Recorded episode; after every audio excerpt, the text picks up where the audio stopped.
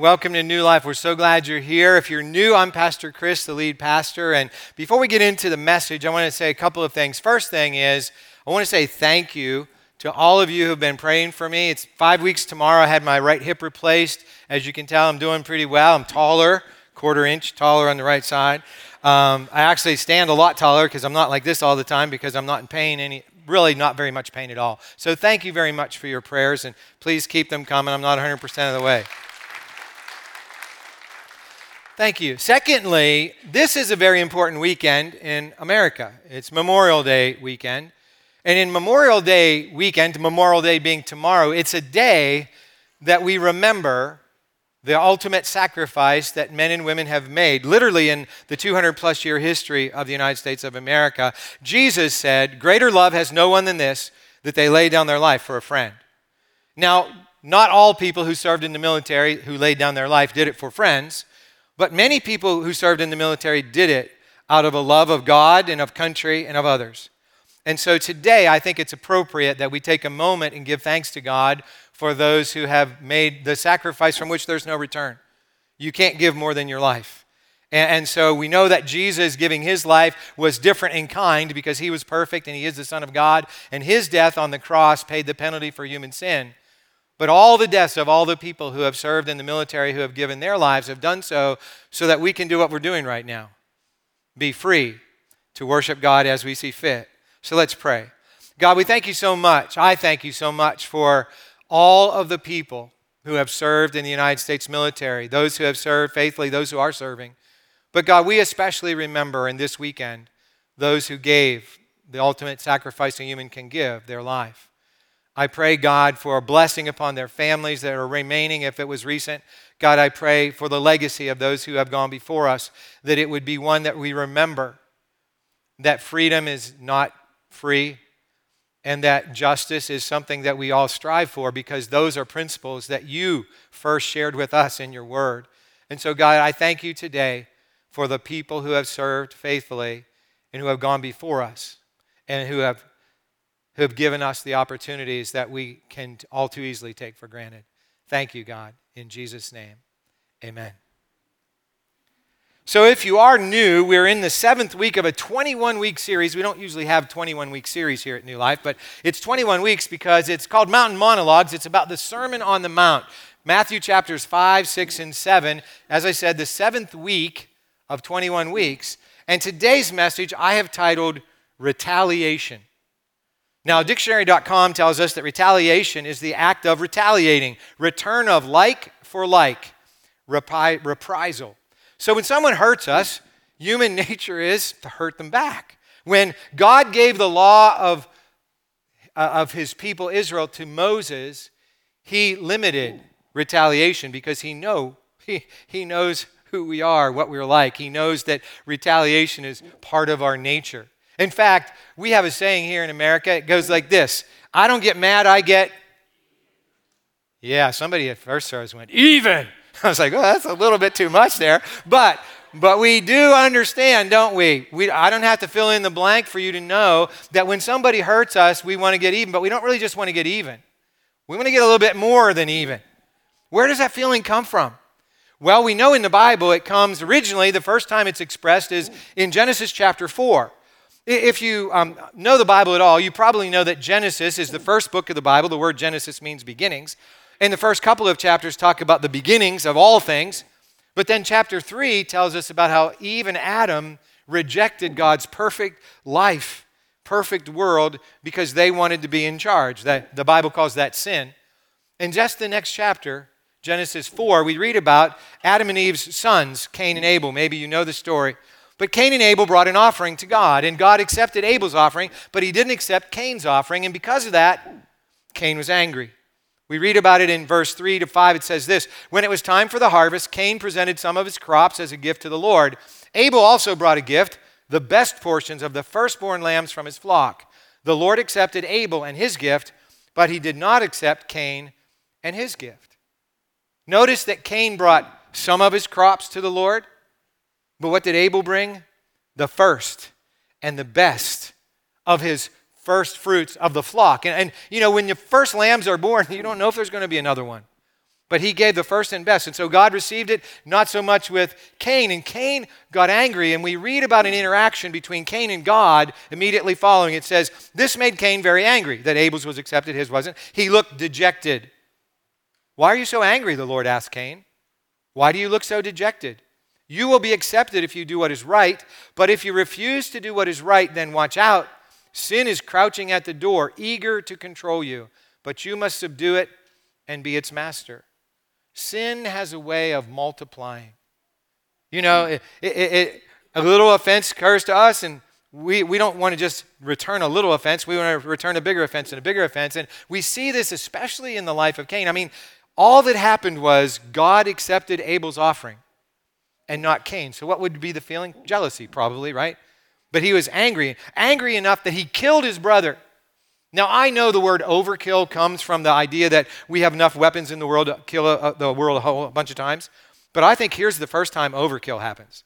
I mean, why would you kill your brother because of this? Because that is the nature of fallen humanity. We have to get even, and so much more than even if we can. So when God established the law of Moses, he prohibited anyone from exacting greater revenge than what happened to you. We've all heard the saying, eye for an eye, tooth for a tooth. Well, that comes from the law of Moses. God knew that we are prone to get retaliation, to get revenge, and so he limited retaliation and revenge. Now, as we turn to Matthew 5 38 to 42, in Jesus' Sermon on the Mount, we're going to find out what Jesus had to say about retaliation. If you've been here the past few weeks, you know that he's going to make it tougher than it was in the Old Testament. But let me give you a little hint with the take home point for today. Again, if you're new, the take home point is the one point we'll be making from the scriptures we're reading that we want to take home and live out in the week ahead. And here it is Life, living life Jesus' way means radical selflessness. Living life Jesus' way means radical selflessness. You see, Jesus came to the world to restore the world to the way it was before Adam and Eve sinned. That was his goal. Now, the world hasn't become like it was before Adam and Eve sinned in the 2,000 years since Jesus was on the planet, but he showed us and taught us how to live lives of radical selflessness rather than retaliation.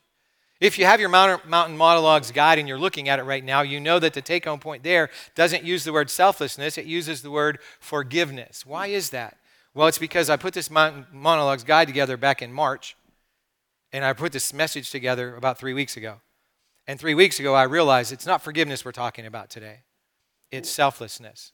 We talk about forgiveness a lot, but selflessness is what we're really talking about here. So, before we go to Matthew chapter 5, 38 to 42, pray with me one more time.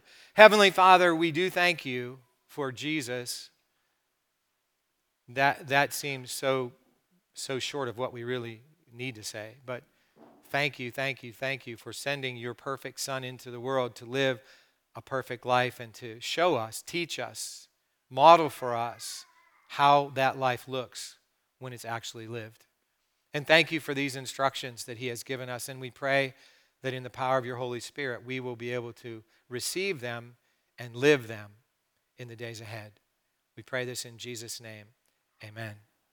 So Jesus said, You all have heard that it was said, eye for eye and tooth for tooth. But I myself say to you, do not resist the evil person, but whoever shall strike you on the right cheek, turn to him also the other. So, if you've been with us for the past several installments of Mountain Monologues, you know that Jesus has been using a formula. The formula goes like this You all have heard it was said blank, but I say to you blank. And what he does is he quotes some Old Testament law about anger or lust or adultery or divorce or vows or now retaliation. And then he says, Oh, no, no, no, no. That's too easy. I'm going to make it a lot harder for you to do. In fact, we can't live any of Jesus' actions that are offered in the Sermon on the Mount apart from the Holy Spirit's active presence in our lives. Today, his quote about an eye for an eye and a tooth for a tooth, that isn't just found in one Old Testament book. It's found in Exodus 21 24, it's found in Leviticus 24 20, it's found in Deuteronomy 19 21, which shows us how seriously God took limiting retaliation. But Jesus takes it to a whole nother level. He offers us four examples of what it means not to retaliate. The first example we've already read. I'm going to ask Hudson to come up here and help me out here. We're going to show a little illustration of the turning the other cheek thing. All right? I'm not, I don't want to make a big deal about this, but okay, Hudson, are you right handed? Good. Okay, so Hudson's right handed. actually, that's not good. I'm left handed, but it would be easier. Okay, but anyway, you're right handed. And Jesus said, when somebody strikes you on the right cheek, this is my right cheek, and you're right handed, unless you're a boxer, which I hope you're not, then you wouldn't be able to use your left hand to punch me where it would really hurt. You use your right hand. So you're trying to use your right hand to hit me on the right cheek. Okay, so what you're really going to do is go, yeah, you're going to slap me. Okay, thank you. You can go sit down. Give Hudson a big round of applause. Okay. So, what Jesus is saying, if somebody slaps you on the right cheek, which is an insult in Jesus' day and would be an insult in our day, give them your left. Let them punch you hard. And you're thinking, what? Jesus wants me to let him punch me hard? I mean, really? Is that what Jesus really wants me to do? He wants me to let somebody attack me, somebody to offend me, somebody, somebody to take advantage of me? Well, he does, yes, but remember, Jesus often resorted to hyperbole. Pastor Barry, a couple weeks ago, when he was talking about lust, remember what he said? Jesus said, if, if you know, if, if your eye causes you to lust, what are you supposed to do? Pluck it out. If your hand causes you to lust, cut it off. If we took that seriously, there'd be a lot of blind, handless people in the world, right? So we know Jesus wasn't exactly saying to do that, he was illustrating. And I know that Jesus was serious here, but I want you to hear this from Luke chapter 22, verses 36 to 38, because this is what Jesus said. But now, Jesus said, take your money in a traveler's bag, and if you don't have a sword, sell your cloak and buy one. For the time has come for this prophecy about me to be fulfilled. He was counted among the rebels. Yes, everything written about me by the prophets will come true. Look, Lord, they replied, we have two swords among us. That's enough, he said. So Jesus apparently thought there was a legitimate time for self defense. I mean, a sword is a little more than a slap, right? So, in the case that he's talking about right here in the Sermon on the Mount, he's, he is making a very important point. So many times when somebody offends us, slaps us on the face, we want to punch them. And he says, Well, go ahead, let them do that to you, but that's not what you're supposed to do. What you're supposed to do is to de escalate the situation. Often, the de escalation of a situation takes nothing more than being unwilling to escalate it. Somebody screams at you, and you talk back in a calm voice. Somebody cuts you off in traffic, and you pray for them. Huh, really? Really? Uh, that's the kind of stuff that Jesus is talking about here. You know, we want to make sure we never get wrong. We have rights here as Americans, and we do. But what Jesus is talking about is sometimes when you're wronged and willing to be wrong, you teach other people what is right. So, look at what Jesus says next. And to the one who sues you to take your tunic, yield to him also your cloak. Now remember, these verses are referring to what? Retaliation. And so what Jesus is saying is not only is it physical, but we're talking about somebody sues you. And, and the tunic was the inner garment, cloak was the outer garment. So he says if somebody wants to take your inner garment in a lawsuit, give them your outer garment. Where does that leave you? Naked. All right? So again, Jesus is speaking a little bit, you know, hyper, hyper, hyperbolically. Okay, there's a word. Yet. That's a lot of syllables. I went to Princeton, you know, just kidding. Okay, so anyway, I, am not kidding about that. I did go to Princeton, but I'm just kidding that matters. Okay, so when Jesus says this, we immediately, as Americans, probably think about the people who have sued restaurants for having hot coffee. I'm surprised they haven't sued restaurants for having cold coffee. But anyway, you know there was a guy in 2006 who sued Michael Jordan and Nike because he looked like Michael Jordan and people were always asking him for an autograph. He lost that lawsuit. But here's the best one I came across. There was a judge in, in Washington, D.C., and he went to the dry cleaner to pick up his $800 pants that had been dry cleaned, and he said that they were the wrong pair of pants. So he sued the dry cleaner. And the dry cleaner was willing to settle for $12,000, which is 15 times the cost of the pair of pants. But the judge wasn't satisfied. He sued them for $67 million. Why? It was $1,500 a day for every day they had had a sign on their window that read same day service. Now, not only did he lose his case, but he was an appointed judge, and when his appointment for reappointment came up, they didn't reappoint him again. I think that's poetic justice. But here's my point Jesus calls us not to participate in such things. When he talked about giving someone who sued you for your tunic, your cloak as well, he was talking about not standing on our rights. Again, we have a lot of rights as Americans. We love our rights, and I love my rights. But what Jesus is saying here is let's talk about our responsibilities first, and then we'll talk about our rights.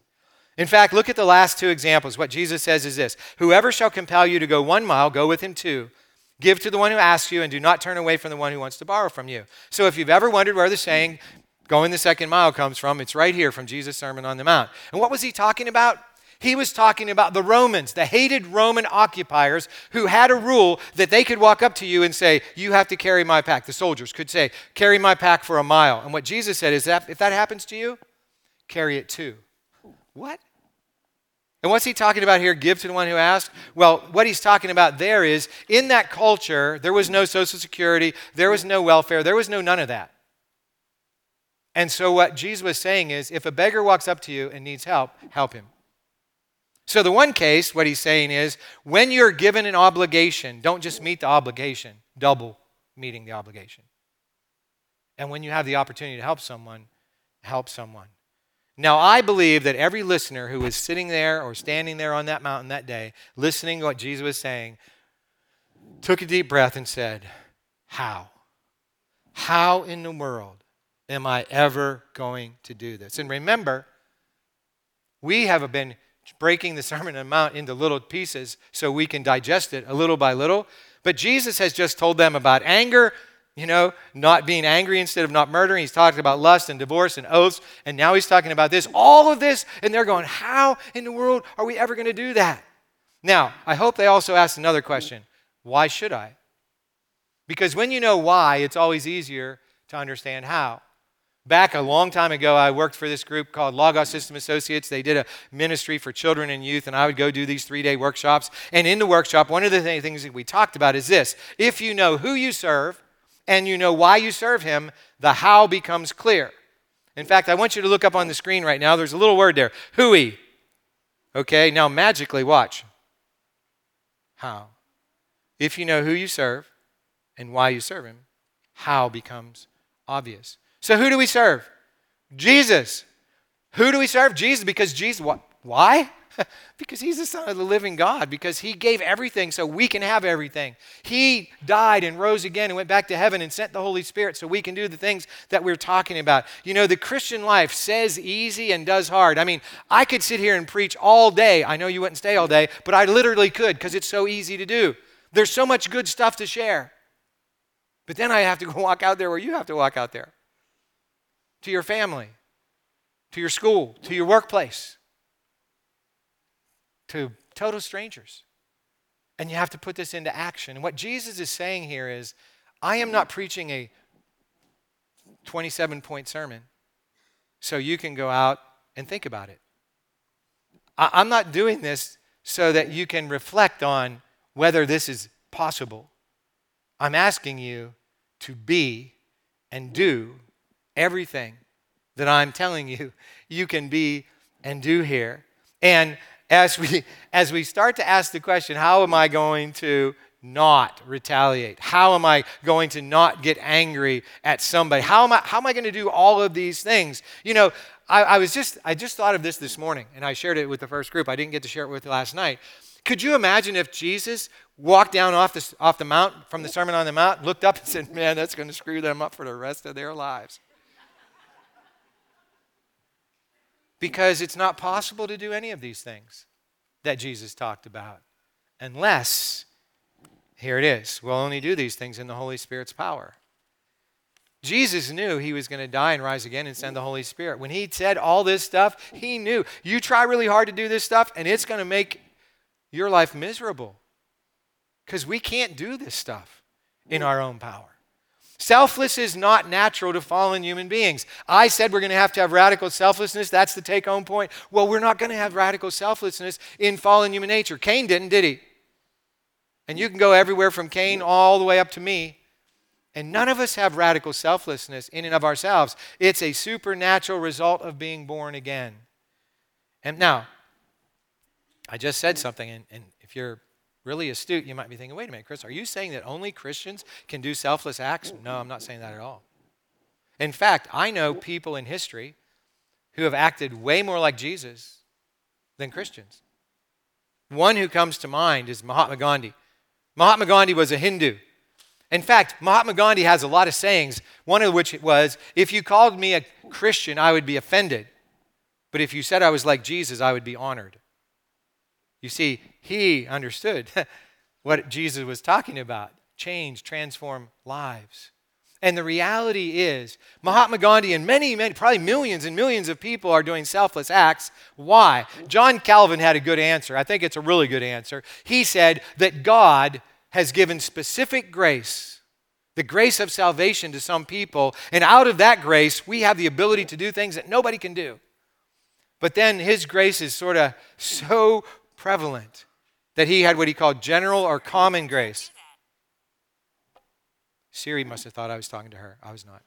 So, when Jesus gives this command to everybody, when we think about what we're doing, how can we do it if we're not a believer? Because of that spillover grace, the general grace, the common grace. And everybody gets that. I mean, you don't have to be a believer. That's why non believers can act selflessly sometimes. It's why the world isn't as bad as it possibly could be, because there's general grace. But I don't know about you. But if I'm going to live Matthew 5, 6, and 7, and heck, we're only not even done with chapter 5 yet, it gets harder. If we're going to do that, if we're going to do that, I need the specific grace, the all in grace that comes from Jesus dying on the cross, rising on the dead, and sending the Holy Spirit. And thankfully, that grace is available to every single person who trust Jesus Savior and Lord. And that's why we can live out today's next step, which is I will live Jesus' radical selflessness this week. The first step is always recognizing who Jesus is. Remember who he? Who is Jesus? He, he's the Son of God. Why should I follow him? Well, that's simple enough. He's the Son of God. And he already did all this stuff. He didn't ask us to ever do anything that he didn't already do. And he was fully human as well as fully God. So, so when we know who and when we know why, and then when we submit, this is the hard part, to letting the Holy Spirit lead in our lives, we get changed from the inside out. And we can do the things that we find in Matthew 5, 6, and 7, and all the rest of the Bible as well. You see, I'm so grateful that when Jesus gave us all those impossible commands, he didn't walk down the hill and say, It's up to you. He walked down the hill and then he eventually walked up another hill. and he hung on the cross. And then he rose from the dead. And then he ascended into heaven. And then he sent the Holy Spirit to those who trust him as Savior and Lord. Jesus knew as he was preaching the Sermon on the Mount, that was the order of events. Nobody there that day knew that. Probably they all went away scratching their heads and saying, I don't know how to do this. But one day, in a not very distant future from this, everybody who was in alive and heard that message would have gone, Oh, that's how we do it. It's Jesus. I'm not sure I understand. I understand. They understand. Shut up. I have this stupid thing turned off. Ah, maybe I don't. Let me try it again. Theater mode. I couldn't have timed that any better if I timed it. Right? Computers can't understand. That's why you got to watch out for AI. Okay, so that's a sermon for another day. But right now, we get to, we get to live a life that nobody can live in the power of the Holy Spirit. So, what if you haven't trusted Jesus as Savior, meaning rescuer from sin and death? What if you don't know Jesus as your Lord? That means master, owner, God. What if in your daily life, you have to try to do these things in your own power. Good luck. Because nobody can do that. But the good thing is, it's simple to transfer ownership from yourself to Jesus. It's not easy, but it's simple. And here at New Life, we say it's as simple as ABC. A is admit. We admit that Cain got it wrong, but so do we. We admit that we get angry when people get praised and we don't. We get upset whenever somebody slaps us on the cheek, let alone punches us. We get upset over the silliest little things. We admit that we're sinners, we're fallen. And then B, we believe who Jesus is. He is Savior and He is Lord. And we believe that why we ought to even care about that is because He isn't just some God out there who doesn't care, but He came right here to the earth and lived and showed us how to live, and then died and rose again and gave us the power to live. And then, see, this is a key. We confess Him as Lord and Savior, first to God, and then to the rest of the people around us in a way that will actually show them. because, in addition to confessing Him as Savior and Lord, we call on the Holy Spirit to change us. It's better if you confess Jesus as Savior and Lord today and don't say anything to anybody and let Him start to change you. And then when somebody says, Hey, Hudson, you're different than you used to be, what's going on there? And you can say, Oh, simple, Jesus. That is the best testimony ever. You know what? I'm 66 years old. You know how many times that's happened to me? Once. In college, before I was even a pastor, this girl walked up to me one day and she said, Man, you live so much different than people around here. You, you know, you're, you're a good person. Not really. It's Jesus. And you know what she said? Uh, I tried to church. And I said, I'm not talking about the church, I'm talking about Jesus. So if you're ready to talk about Jesus from a standpoint of changing your life from the inside out, you have to make him Lord and Savior. Pray with me. I'm going to pray as if I'm you. And you don't, if the words aren't what's important, Jesus is what's important. So you can say a simple prayer like this, and he is already waiting to hear. Let's pray. Heavenly Father, thank you for coming in the form of your Son, Jesus. Jesus, I admit I'm a sinner. I'm broken. I, I, get upset and angry about simple little things, and I do want to retaliate. I want to get even, more than even. I believe right now in this moment that you are who you say you are. You are the Son of the living God. And I will serve you the rest of my life as Lord and receive your salvation. And God, I confess to you that you are now the owner of my life. And I will live for you in the presence and power of your Holy Spirit for all of my days. And God, for all of us who have prayed a prayer like that at some point, and maybe we've taken a few steps forward and a couple steps back, I pray for a fresh outpouring of your Holy Spirit in our life right now, this moment, every moment, so that we can actually live out these impossible mandates from the Sermon on the Mount in our everyday lives, everywhere we live, work, learn, and play. We pray this in Jesus' name. Amen.